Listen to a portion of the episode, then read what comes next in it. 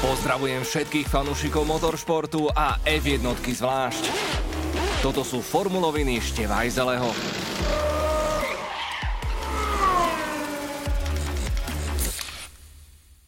Húsenková dráha. Výkonov, výsledkov a najmä emócií. Normálne mám pocit, že sedím v prvom vozíku, ktorý ide šialenou rýchlosťou hore a dolu. A ja od úžasu so zatajeným dýchom nestíham sledovať, čo sa to vlastne deje. OK, Veľká cena Mexika nebola úplne tým šialeným podujatím, ale všetky tie kotrmelce v podaní dvoch top tímov neprestávajú udivovať. Veď posúďte sami. Celý piatok i v sobotu do obeda boli Red Bulláci suverénne najrýchlejší. Ale na konci kvalifikácie vysvetlo, že Mercedes celý čas dokonale blafoval. A ako sa zvykne hovoriť, okrem paliva mal na monoposte naložené aj vrecia s pieskom. Prvý rad na štarte pre Bottasa s Hamiltonom doslova preplieskal červených bíkov. Veď toto mala byť naša najsilnejšia trať v roku. Ako sa to mohlo stať? Prišla však nedela a s ňou ďalšia otočka. O všetkom rozhodla prvá zákruta. Do nej to bola 900-metrová stíhacia jazda. Všetky týmy preberajú pred štartom viaceré scenáre vývoja. Piloti sa dohadujú na konkrétnych strategických manévroch, No a od jazdcov jedného týmu očakávate v tejto fáze sezóny dokonalú spoluprácu, inak povedané tímovú réžiu.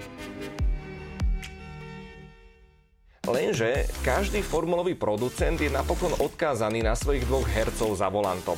Hlavne, aby sa držali scenára.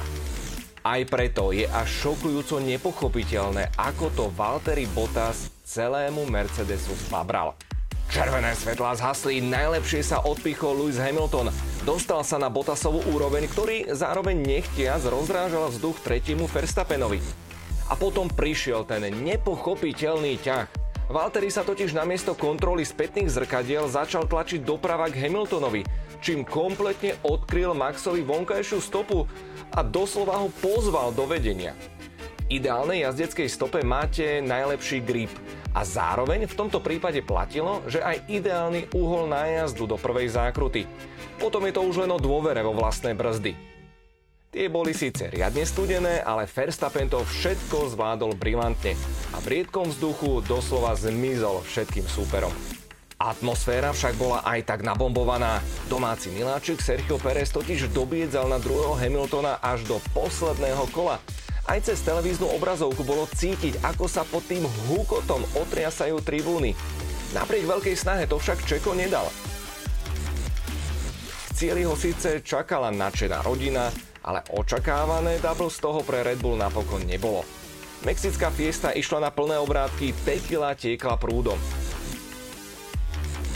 Získať pódium pred vlastnými fanúšikmi je predsa snom každého športovca. A v nevyspytateľnej F1 sa to veru nepodarilo mnohým úspešným jazdcom, napríklad takému Barikelovi v Brazílii, Batonovi vo Veľkej Británii a ani Weberovi s Ricciardom v Austrálii. No a taký Charles Leclerc v domácom Monaku nielenže nedosiahol na pódium, on dokonca nedokončil ani jedny preteky. A to nie len vo Formuli 1, ale ani v F2. A to už prosím pekne nemôže byť náhoda, všakže. Z hľadiska majstrovského boja ideme do finále, ale netreba zabúdať, že ku koncu ročníka prídu na rad trate, ktoré budú viac sedieť Mercedesu. Takže aktuálny 19-bodový náskok Verstappena na čele šampionátu určite nie je rozhodujúci. A hlavne, stále nepoznáme dizajnéra tohto ročnej Husenkovej dráhy.